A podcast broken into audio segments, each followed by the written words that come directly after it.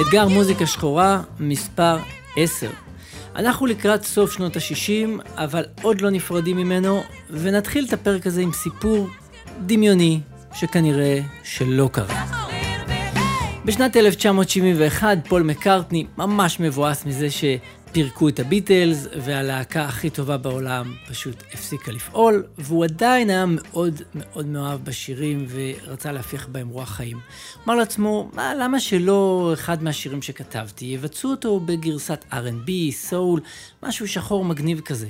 אבל, אבל מי יוכל לעשות את זה? ישב וחשב לו בביתו שבאנגליה עד שאמר, אה, ah, אני אתקשר לחברה שלי, אריתה. אז אריתה פרנקלין היא האורחת שלנו בפרק הזה.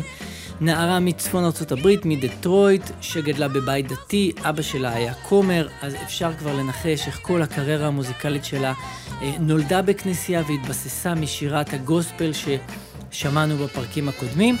אה, כשכבר נהייתה בת 18 ו-20, התחילה לצאת לקריירת סולו מוזיקלית משלה, עם הרבה שירים לאו דווקא דתיים. אנחנו מכירים אותה משירים כמו Chain of Fools, ו-You better think, You make me feel like a natural woman, say a little pray for you, וכמובן R.E.S.P.C.T שאנחנו שומעים אותו עכשיו.